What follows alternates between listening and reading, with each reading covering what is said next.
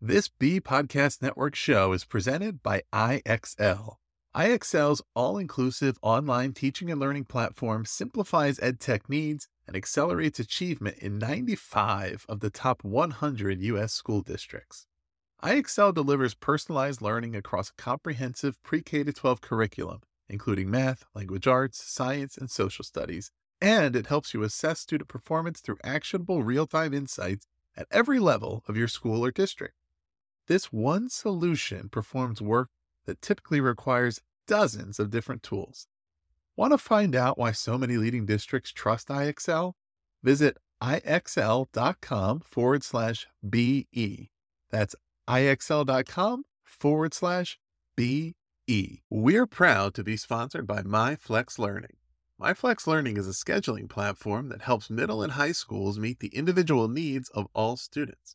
Schools can easily create and manage time for flex blocks, win time, activity periods, RTI, counselor and teacher appointments, and much more.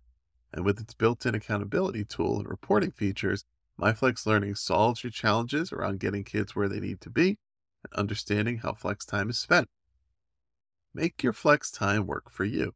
Visit myflexlearning.com forward slash BE to learn more and receive $500 off the first year. That's myflexlearning.com forward slash BE.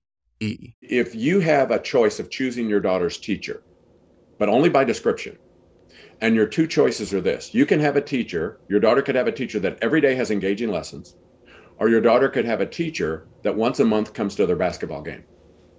Which one you're picking? I want the teacher who's going to engage them every day. And you know what? If they engage them every day, it really means something if they come to the basketball game because the, the one is paramount, the other one's just a bonus. And if they don't engage them every day, it really doesn't even matter if they come to the basketball game. Welcome back to the podcast, Big Ideas in Small Windows. I am delighted to have Dr. Todd Whitaker on this episode. He has sold over one and a half million books and is most well known for his book, What Great Teachers Do Differently which offers a refreshingly digestible account of what separates the great ones from everyone else. He has a great Twitter following of 146,000 followers and growing. Jump in to listen to Dr. Whitaker in this wide ranging interview where we cover everything from imposter syndrome to shifting the monkey back to where it belongs on the shoulders of difficult people. Welcome, my latest guest. It's such a pleasure to have Dr. Todd Whitaker here with me. And I can't wait to dive in and just ask you questions. I know your time is limited, so uh, I'm going to do the best I can to size this up with you in a way that gets as much information from my audience as possible.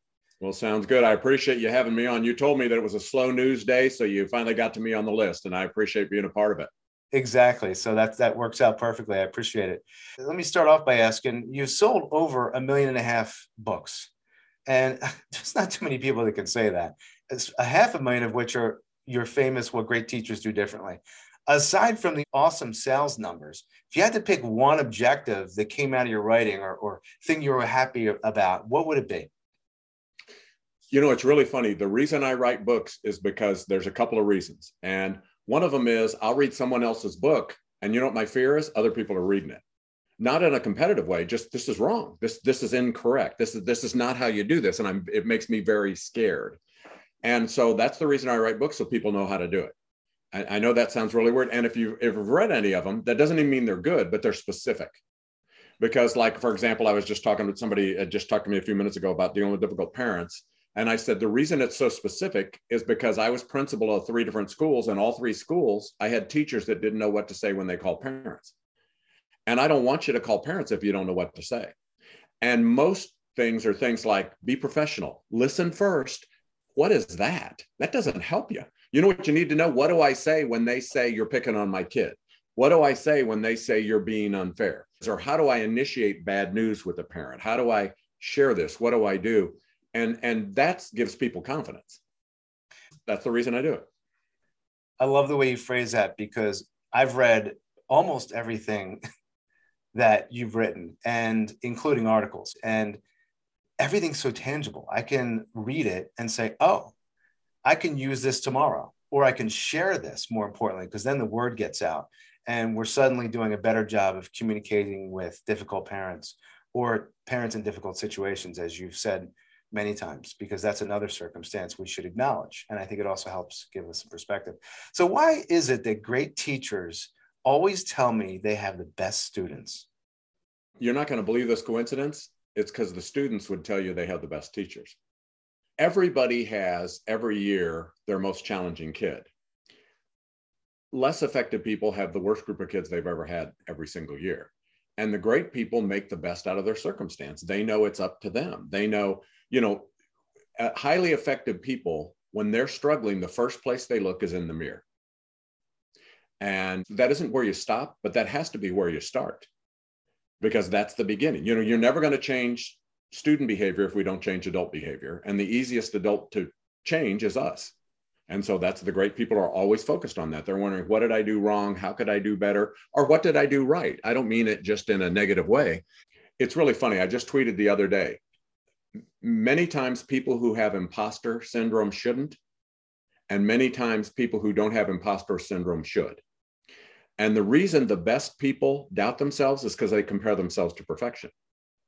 And you're always going to feel like you have imposter syndrome. You're always going to feel like you're not good enough if you compare yourself to perfection. And what happens is less effective people compare everyone else to perfection. They wonder why didn't the student's parents do this? Why didn't the student do this? Why didn't the principal do this? Why didn't the superintendent do this? And the best people are going, why didn't I do this? and so that's one reason they can have they you know if the students aren't good they're wondering what did i do different how could i approach it and they're always focusing on improvement not perfection segues right into the what i wanted to ask you next which is have you ever had a teacher because we just talked about that highly reflective teacher who's typically a successful teacher and there's no coincidence right. versus the opposite but have you ever had a teacher admit to you that they were not great and then strive to achieve some of the things that matter most I don't know if I've ever had anyone that's a confessional. I'm not great, but I've had lots of people that have improved tremendously. And, you know, there's a couple of different things here. I think everyone is a range of talent. You know, like on your best day, you're here, on your worst day, you're here. I also think there are people whose range is here and people whose range is here. So, as leaders, we have to do two things. One, we have to hire people whose range is up here, but the other is we have to maximize every single person's range. And that's really what I want. And what I used to tell my teachers, and I tell other teachers everywhere I go, I need you to do two things, but I need you to do them every day. The two things I need you to do every day are care and try. If you care and try every day, we can maximize your talent. But if you don't care and try every day, it's really tough to have you in the school. And because I feel like if you have somebody who cares and tries every day, it's so much more, it's it's easier to reach them and help them reach their potential. And that's what I need people to do, care and try every day. Teaching's hard. There is no easy in education. That's why we need vacations, need time off, and all this kind of stuff, because it's not the hours, it's the intensity of the job. And it's really hard. But if I can get people who care and try every day, we can help them reach the top of their potential, whatever their potential is and the sky's the limit. I love the way you said that the teacher may not come out and admit to you, oh, you know what, you were right. I, I really can see now, suddenly the light has shown on me, but that they're going to quietly kind of go do, fix this. Right. That's okay. We, as leaders, we don't need to be stuck on whether there is an admission or not. We just need to see the improvement you know the best teachers don't need the worst kids to admit they're wrong they just need them to start doing right and yeah. you know great teachers want prevention poor teachers want revenge revenge means i need you to admit you're wrong we can't move forward till you bend your knee and honor me. The great teachers are windshield the poor teachers are rearview mirror.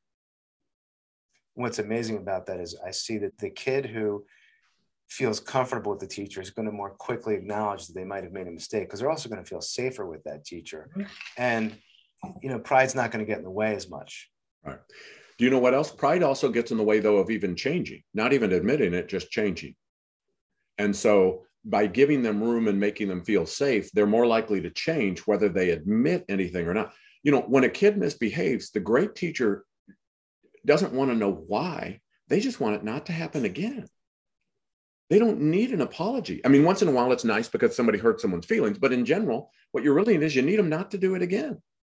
And that doesn't take the deferring like an apology does. And that doesn't mean that apology is not appropriate. I'm just saying the great teacher doesn't, I, I don't, you know, I don't need you to apologize to me. If I ever need a student to apologize, it's to someone in the room that they've embarrassed in front of other students.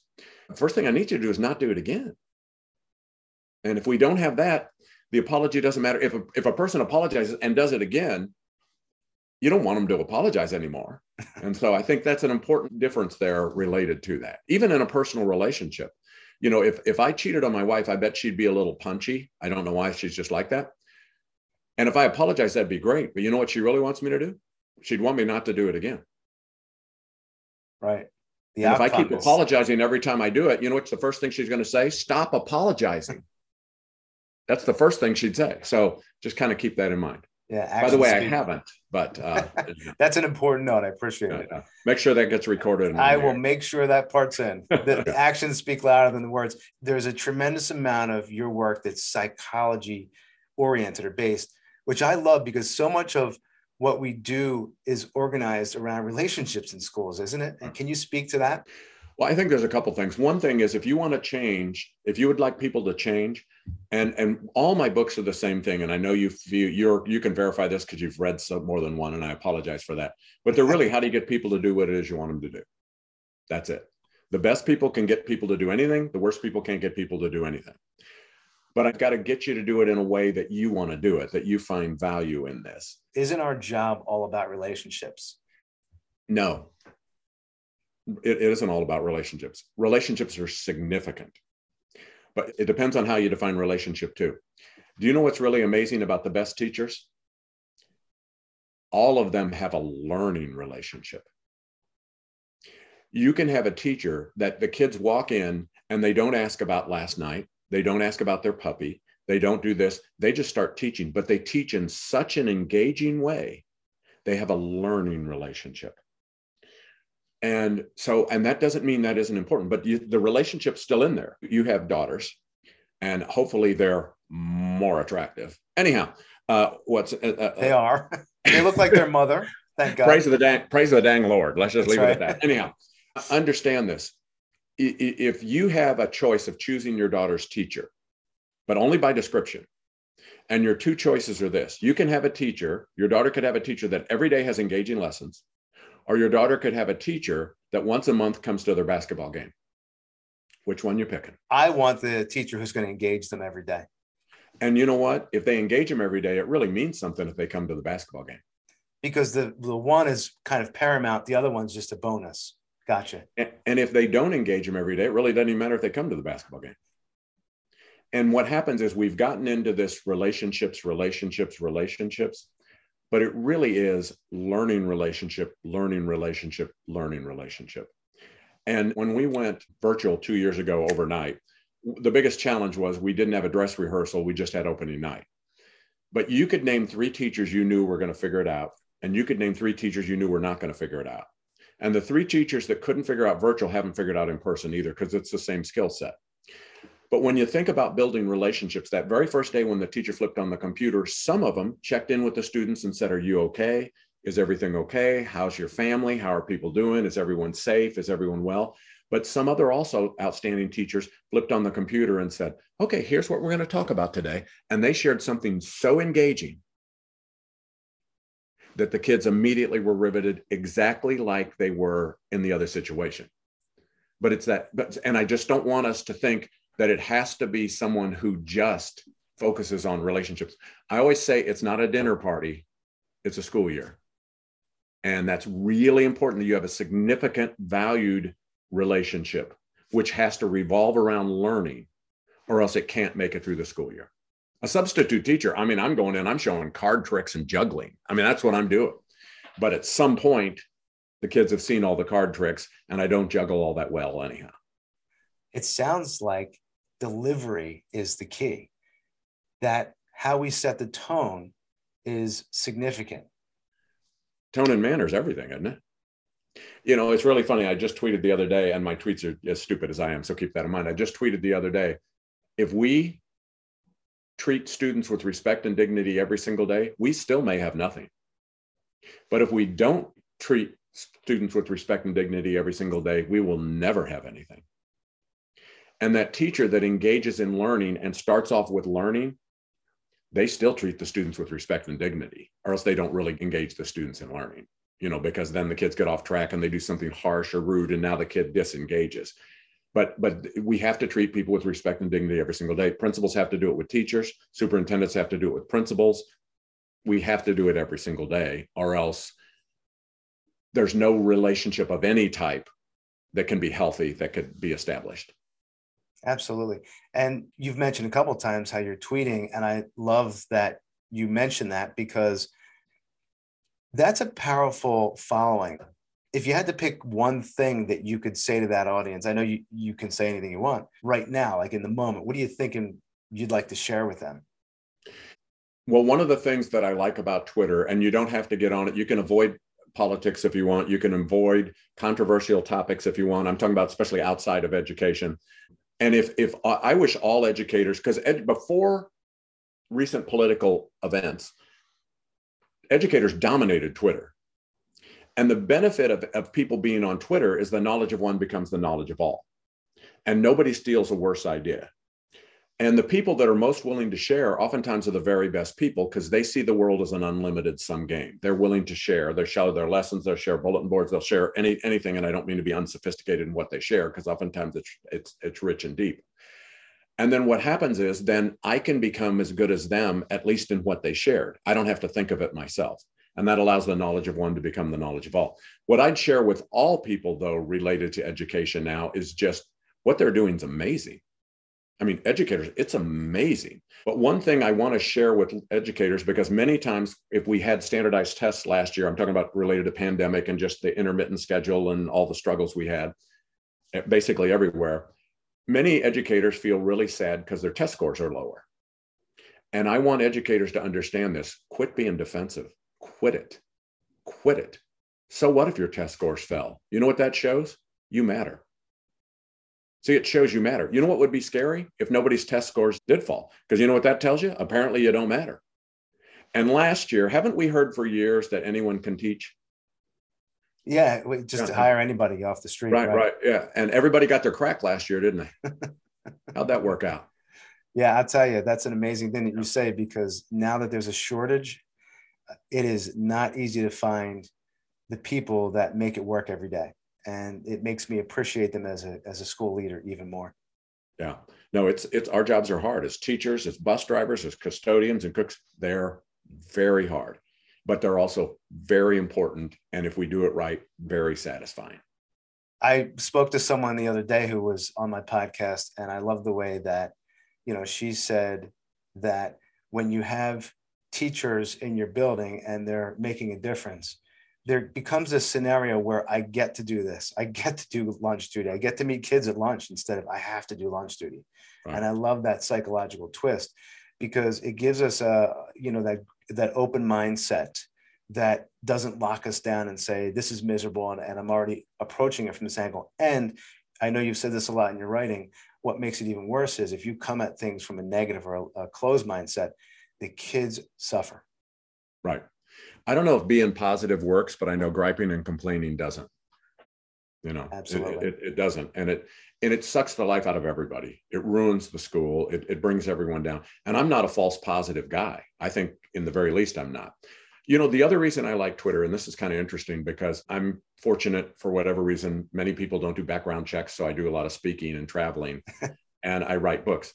But what's interesting is I don't consider other people who speak and travel and write books my peer group. I, I hope I consider educators my peer group.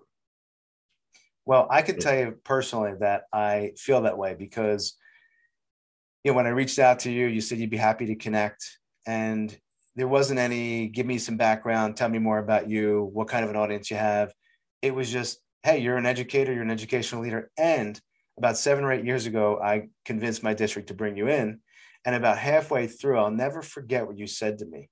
You were going and you were moving and, and you were engaging and you were electrifying. And yet you turned to me and said, Am I going too hard? And there's two reasons I love that. One is I didn't think you were. I thought you could go even harder. So I said, go harder. And secondly, you don't see yourself as this hierarchical, infinite wisdom, although you have a lot of wisdom. You are saying to me, I'm, I need to gauge my audience. I need to gauge my audience. And isn't that what great teachers do every day? The good ones do. You always want to know how you come across and and they do it in different ways. Some of them do it by asking people, some of them do it by reading the audience, some people do it by asking people to give them a thumbs up or a thumbs down. Some teachers do it by selectively calling on two kids because they know if those two kids got it, trust me, everybody in that dang classroom got it. But realize, I think one of the things that I try to do, I always try to talk to the good people because they get punished for being good. They are the key to our schools. They are the key to leading us. They're the ones that are going to do it. And so often we we accommodate negative people much more than we accommodate positive people. And it is a killer when we do that. It just it, it hurts our organization our schools our classrooms our districts so bad when we do that. And that's our temptation because we think if we appease this negative person they're going to stop being negative. and you know what? We've never been able to do that yet.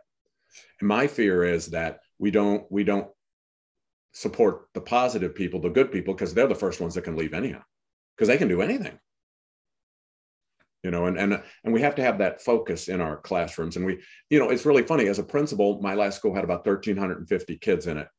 And myself and my two assistants were in classrooms every day and they go how are we in classrooms every day? How do we do this? And i said well the first thing i want you to realize is the student who gets sent to the office is the least important student in the school. So quit making them out to be the most important student in the school. And nobody will treat the student with more respect and dignity. But do you know why i'm not in a hurry to deal with that kid because there's not a teacher in the school in a hurry to get them back. And why do I punish 1,349 kids who are doing the right thing by not being around them? Because of the one kid doing wrong. And if your secretary is any good, they can deal with a dysfunctional student better than the worst teacher in the school can deal with a dysfunctional student. But it's that we've got to focus on the good people and, and we just have to do it. We, we, I want to write a book on leading high achievers because in my mind that is the key to an organization's success because the high achievers also want you to be respectful to everyone else too. You know they have everyone in mind. They, their vision is is school wide.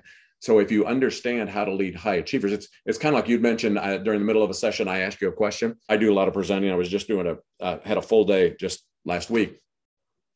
And during the break the first like a lunch break or whatever somebody came up to me and goes this is great. I've loved this so far. And I said, that's not a compliment. To a high achievers, that's a burden. Because when I say this has been great so far, you know what I'm saying? I reserve the right to withdraw my praise. And they're not doing it for me, they're doing it to protect themselves. And we have to understand high achievers and what that's like and how significant that is. And you know, the other thing is you never say have you ever seen principals or superintendents and this is also true for banks and restaurants because i work with leaders in, in all areas. Have you ever seen somebody say at the, you know, in uh, you get started in the middle of September, sends a note and said, "We are off to a great start. Keep it up." Yes. Do you know what? The high achiever has a voice in their head every second saying, "Keep it up." They don't need your voice. And low achievers can easily disregard your voice. And all you do is put a, a, a, a uncomfortable burden on that high achiever who hears you, meaning the leader, I don't mean you in particular, here's the leader saying, keep it up. You, you, don't need to say that. And that puts a burden on them. And it actually makes them have a distance between you because they're telling themselves, keep it up all the time. And so that's very important. And when I say keep it up, that's really withholding praise. You're off to a good start. Keep it up because I'm going to take it back if you don't continue to do that same level. And that's just, that's important. High achievers want to be great and you can give him that autonomy, can't you? To just, what do you need from me is, is really more what our leadership role is. Yeah. Isn't it? Superstars, if you've read any of my books, superstar teachers want two things uh, autonomy and recognition. And recognition doesn't mean teacher of the year because teacher of the year doesn't even mean teacher of the year. At best, teacher of the year means teacher of the year who hasn't won teacher of the year yet. That's at best. But a recognition means acknowledgement that what they do is different, better, and beyond what other people do. And it doesn't have to be at a public ceremony. It can be you writing them a note, you thanking them, you sharing what they did, you talking about how proud they are, you are they are in your school. They want autonomy, which means freedom. It, it's funny because I'm a research guy. And uh, I will have principals who will say, I had a teacher come up to me and uh, my best teacher want to do this. And I said, show me the research. And I said, you know, the problem with that, if they're really phenomenal, there is no research. Give them autonomy and then research them. Figure out what it is they did. Don't, don't burden them with, let them do It's like collecting lesson plans from all your teachers. And then what happens is instead of working on effective teaching, the best teachers are working on lesson plans Right. and I don't want to give them a test. And I'm and it's partly because we're afraid of differentiating. Because in my mind, I'd gladly ask my worst teacher for lesson plans if they're disorganized, because my fear is they don't have lesson plans. And I'm not talking about they don't have any up here. Right. But your best teachers have them up here. So why do I need them in a certain format or form? Because then they put their time and effort into something that isn't significant, that keeps them away from being highly effective. But we can't be afraid to differentiate as a Absolutely. leader. Either way, yeah and i think that that idea that have the great teachers set the tone with making something work and prove that this is something that can be phenomenal in our school is also a great modeling uh, example right and they work out the kinks you know if a great teacher go if the best teacher in a school any school goes to a workshop on anything and they bring it back they're better than the workshop for sure. Because they've already figured out how will it work in our setting with our kids, in our environment, with our budget, with our leadership, with our, they've already personalized it and they're better than the workshop. Because they're really elevating it, not right. just transferring knowledge. And that's, that's a great way to set the tone in your school. Let's uh, look at a new teacher. I'm going to go from your 450,000 following on Twitter and boil it down to one. You meet a new teacher, they have their hand on the door, they're ready to get started for the day. And they look at you and ask one piece of advice What should I know when I'm going into this class? What might that be? Trust your gut. I think people's guts are, are right. I really do. You know, when you hire a new teacher, your goal is to have your school become more like your new teacher, not to have your new teacher become like your school. And if not, you're hiring wrong. And I always say, I don't hire new teachers to fall in line. I hire new teachers to form new lines, but trust your gut it's interesting. If a new teacher yells, okay, not because the boa constrictor got out of the cage, I'm talking about yells, that new teacher feels funny. They didn't get an education to be that teacher, they didn't want to be like that. And if they trust their gut, I don't know what they're going to do tomorrow, but it's not going to be yell. You know, they, they haven't figured it out. They're they're new and they're they're doing their best, but they're never going to yell again because they felt funny doing it. They didn't want to be that teacher. They felt ugly doing it. A teacher that ignores their gut because yelling sort of worked. I mean, I, I, don't mean this and it didn't help relationships, obviously, but it's sort of what the kids got quiet. I've had trouble getting them quiet. The first time I yelled, the kids get quiet. So I try yelling again because I didn't trust my gut. I felt funny, but it worked. So the next day I yell and it doesn't work quite as much. And the next day I yell and it doesn't work quite as much. And eventually I become a joke. And so trust their gut. I think your gut is right. When something feels wrong, when something feels funny, it's almost always wrong and funny. But when you lose, when you stop listening to your gut, because what happens is there's so much average we start to think average is right and and people that don't trust their gut start to listen to voices that are average and and you know we talk about role models but role modeling is not enough who's a role model in the school everybody everybody and you know what i don't know who's good and who isn't because i i, I role model everyone and instead it's it's finding the very best people emulating the very best people because the very best people will want that new teacher su- to succeed because they're never afraid of them. They're, it's a club. It has, un, you know, that's part of the unlimited sum game. Everyone can be successful. And other people potentially could be threatened, especially if they're particularly talented, good, or have success at something. I was thinking about what you said about that. And the teacher yells and doesn't like it, doesn't feel right because they're they went into teaching because they love working with kids. They didn't go into teaching to force kids into a military line. And I wonder, is it okay for that teacher or a teacher for that matter to go in the next day and acknowledge it? I might have sure. made a mistake with how I handled this yesterday. I think that's great. But what did the kids really want? They it not to happen again. right. They, they want it not to happen again. So there, there's no reason to acknowledge it if you're going to do it again. Right. Yeah. Actions speak louder than words again. Right. No, and there's nothing, I mean, apologizing, of course, that's a beneficial thing. I'm, I'm not pretending it isn't, but that's not nearly as important as not do it again. follow through. Yeah. One of my favorite books you wrote is Shifting the Monkey.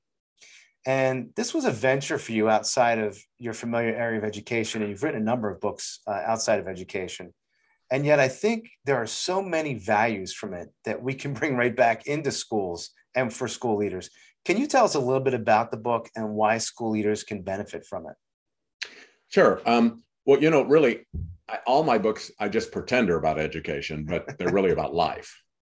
You know, right? Uh, so somebody, I'm, I'm, my wife and I are writing a book called uh, uh, "What Great Parents Do Differently," and people ask, and they they go, "Could you what? Let me know when it comes out." And I go, "Well, it's come out. It's called What Great Teachers Do Differently." I'm just going to change a few of the stories, but it's the same. It's the same principle. And I almost called What Great Teachers Do Differently. It's simple. It's just not always easy.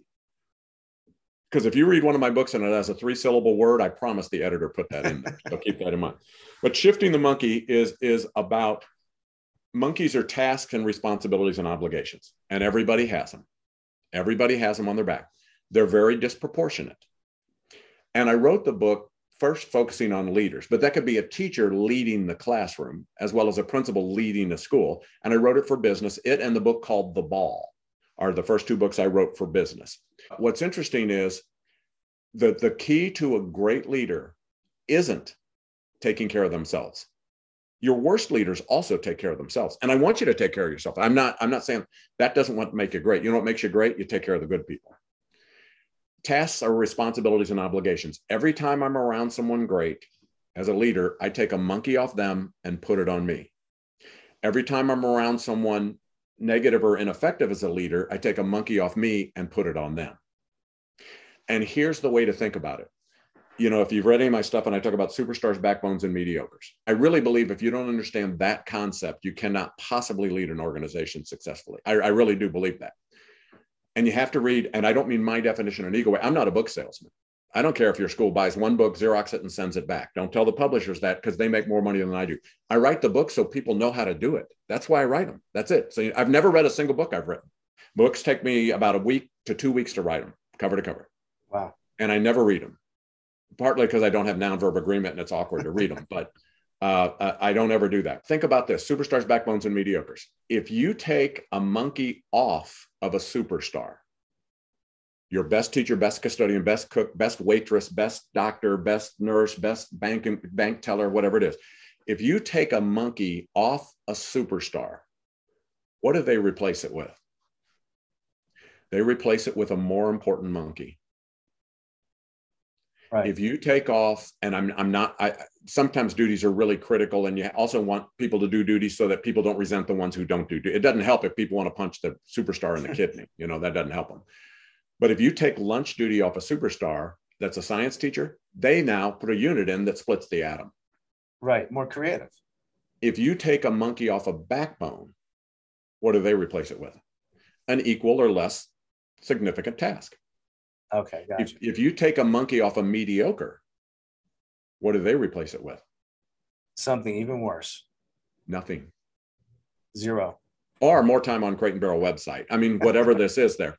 But understand that. And what happens is we try to take monkeys off the mediocres to keep them from complaining. And they actually have more time to complain. People are in your business because they don't have near enough business. Your best teachers don't second guess people because they don't have time to second guess people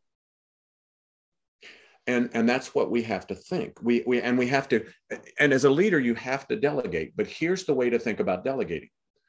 You have to delegate anything anyone else can do because there's so many things only you can do. However the key to delegation is to delegate the importance of the task to the importance of the person. I only delegate highly significant things to my highly significant people.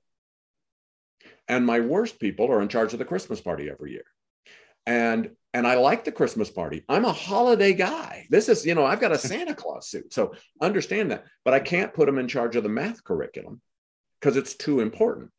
Right. But I can put them in charge of the Christmas party because it's visible, everybody knows. And if it goes bad, we still have school the next day.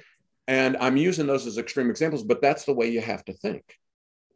And and and, and I, I this is a, a, a tweet too. You can tell my knowledge is limited to tweets and country music but uh, uh, is that the key, the, the problem with leadership isn't that we ask ineffective people to do important things.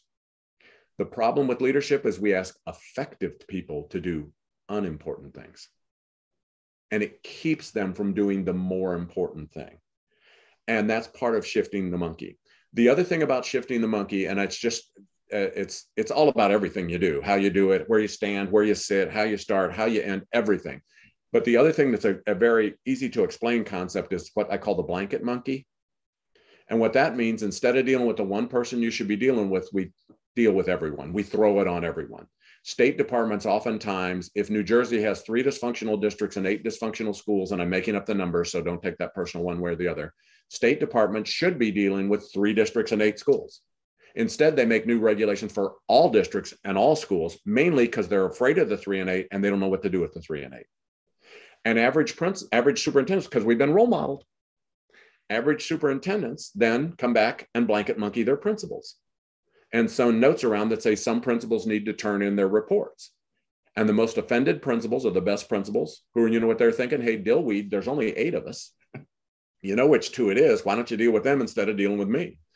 But average principals see average superintendents who see average state departments and they emulate them because they're role models.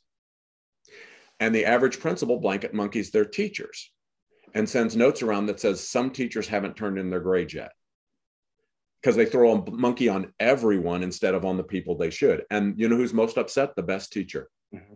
And you know what they think? Oh, my land. And they go and double check and say, Did I not turn my grade yet?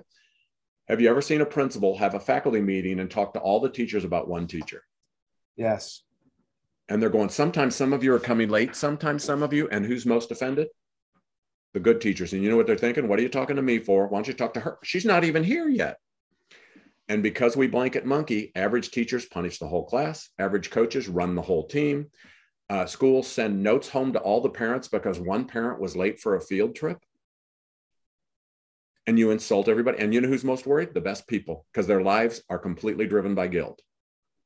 And they're thinking that note must be sent there for me. I need to go in and apologize to the school. I mean, I was ahead of the stu- I was ahead of the buses, but there are other parents ahead of me.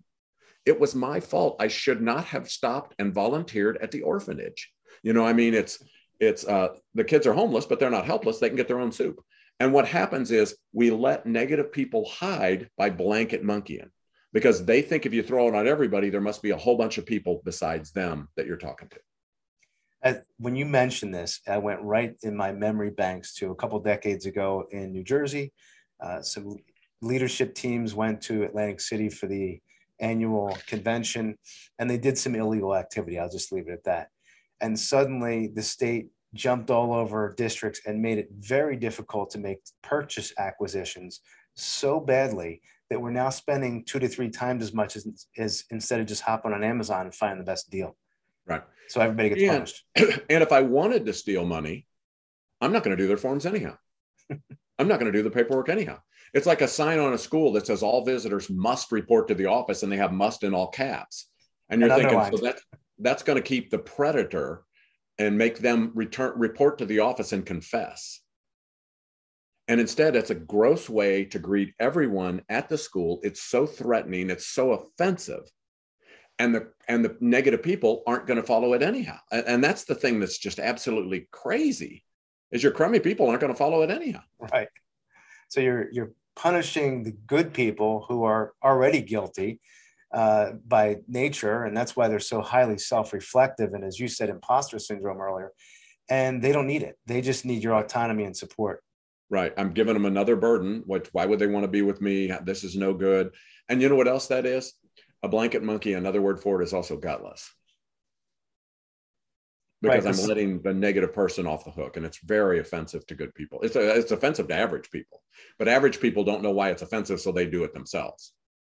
Right great people know it's offensive they understand it and they don't do it themselves but once you teach people average people will quit doing it they'll quit doing it they just never thought about it i've got to teach you exactly how to do it though so you don't so you have an alternative to the blanket monkey yeah it's like you need you just need the average people on the right side of the fence and if we it's, it's isn't it our responsibility as leaders to sway that the easiest way to sway people to be better is teach them how to be better I, I don't even think it takes persuasion. I think it's just teaching them a better way. And all I ever do is think of classroom management. Every teacher in every school does the best they know how at classroom management because classroom management's selfish. And if any of us could get the kids to behave better, we'd get the kids to behave better. And what happens is we don't tell them to get the kids to behave better. Um, we don't teach them how to do it. We tell them to do it. We say, get your kids to behave better. But if we taught them to get their kids to behave better, they do it because it benefits them. And that's the thing that we most, I think that's a missing piece we're doing. If you have a teacher that's a poor lecturer, I don't want you to eliminate lecture. I want you to eliminate poor. And the best way to get a person who's a poor lecturer to quit lecturing is teach them a better way to teach. Because that teacher who's ineffective and relies on lecture, that's their best technique. They're not using their third, second best technique. They're using their best technique. And if you just take away lecture, what happens is they're going to put in something even worse. But if you teach them something better, they're going to release lecture because they've got something better now. But you can't tell people to quit lecturing. You've got to teach them a more effective way that they can teach at their skill level. Let them see it, model it, role model it, however you need to do that. You teach them a better way and they'll do it. I, I always I use this with audiences. If you have your if you have children, how many of you, if you could get your kids to behave better, you'd get your kids to behave better? Well, everybody do it. If you're at a store with your children and I'm there and I'm a complete stranger and you're at a store with your children and I tell you to get your kids to behave better, how do you respond? Like this or with one finger? yeah, defensive. But if I fight. taught you, if I taught you to get your kids to behave better, you'd follow me around like the Pied Piper because it makes your life easier. And that's the way, that's what we have to do with leaders. That's what teachers have to do with students is teach them something that will make them better, make them smarter, make them more interested because kids will do it. I had a track coach one time. She was terrible, terrible teacher, terrible track coach. At track practice, she used to yell at the kids, run faster. And I'd say, you know what? I think those kids run about as fast as they know how. Because you know what? They'd like to run faster. They're not fighting running faster. And what you do, if you could teach them how to run faster, they'd do it. But if you tell them to run faster, they start to tune you out because they're already run as fast as they know how. And we do so much of that in education where we tell people to do stuff we don't teach them. And it must make them feel like they want to throw their hands in the air and say, I give up. Right. And guess what they've been doing? Giving up. Giving up. And I don't mean quitting in the classroom. The high achievers aren't quitting in the classroom. They're leaving the profession. That's the sad part. Because then it's a whole generation of kids that the, the gifts they're missing. Right. I hope you enjoyed this special episode with the one and only Dr. Todd Whitaker. And if you like this episode, then you definitely want to tune into my next episode, which is part two of my interview with Dr. Whitaker, where we take it to the next level, talking about everything from our kids, what pandemic learning proved, and how to deal with difficult people, and so much more. We'll see you next time.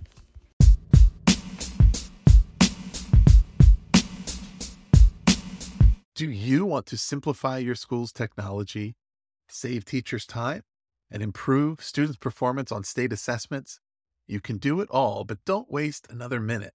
Head straight to ixl.com forward slash BE to learn how IXL's research proven teaching and learning platform can help you achieve all of these goals. That's ixl.com forward slash BE.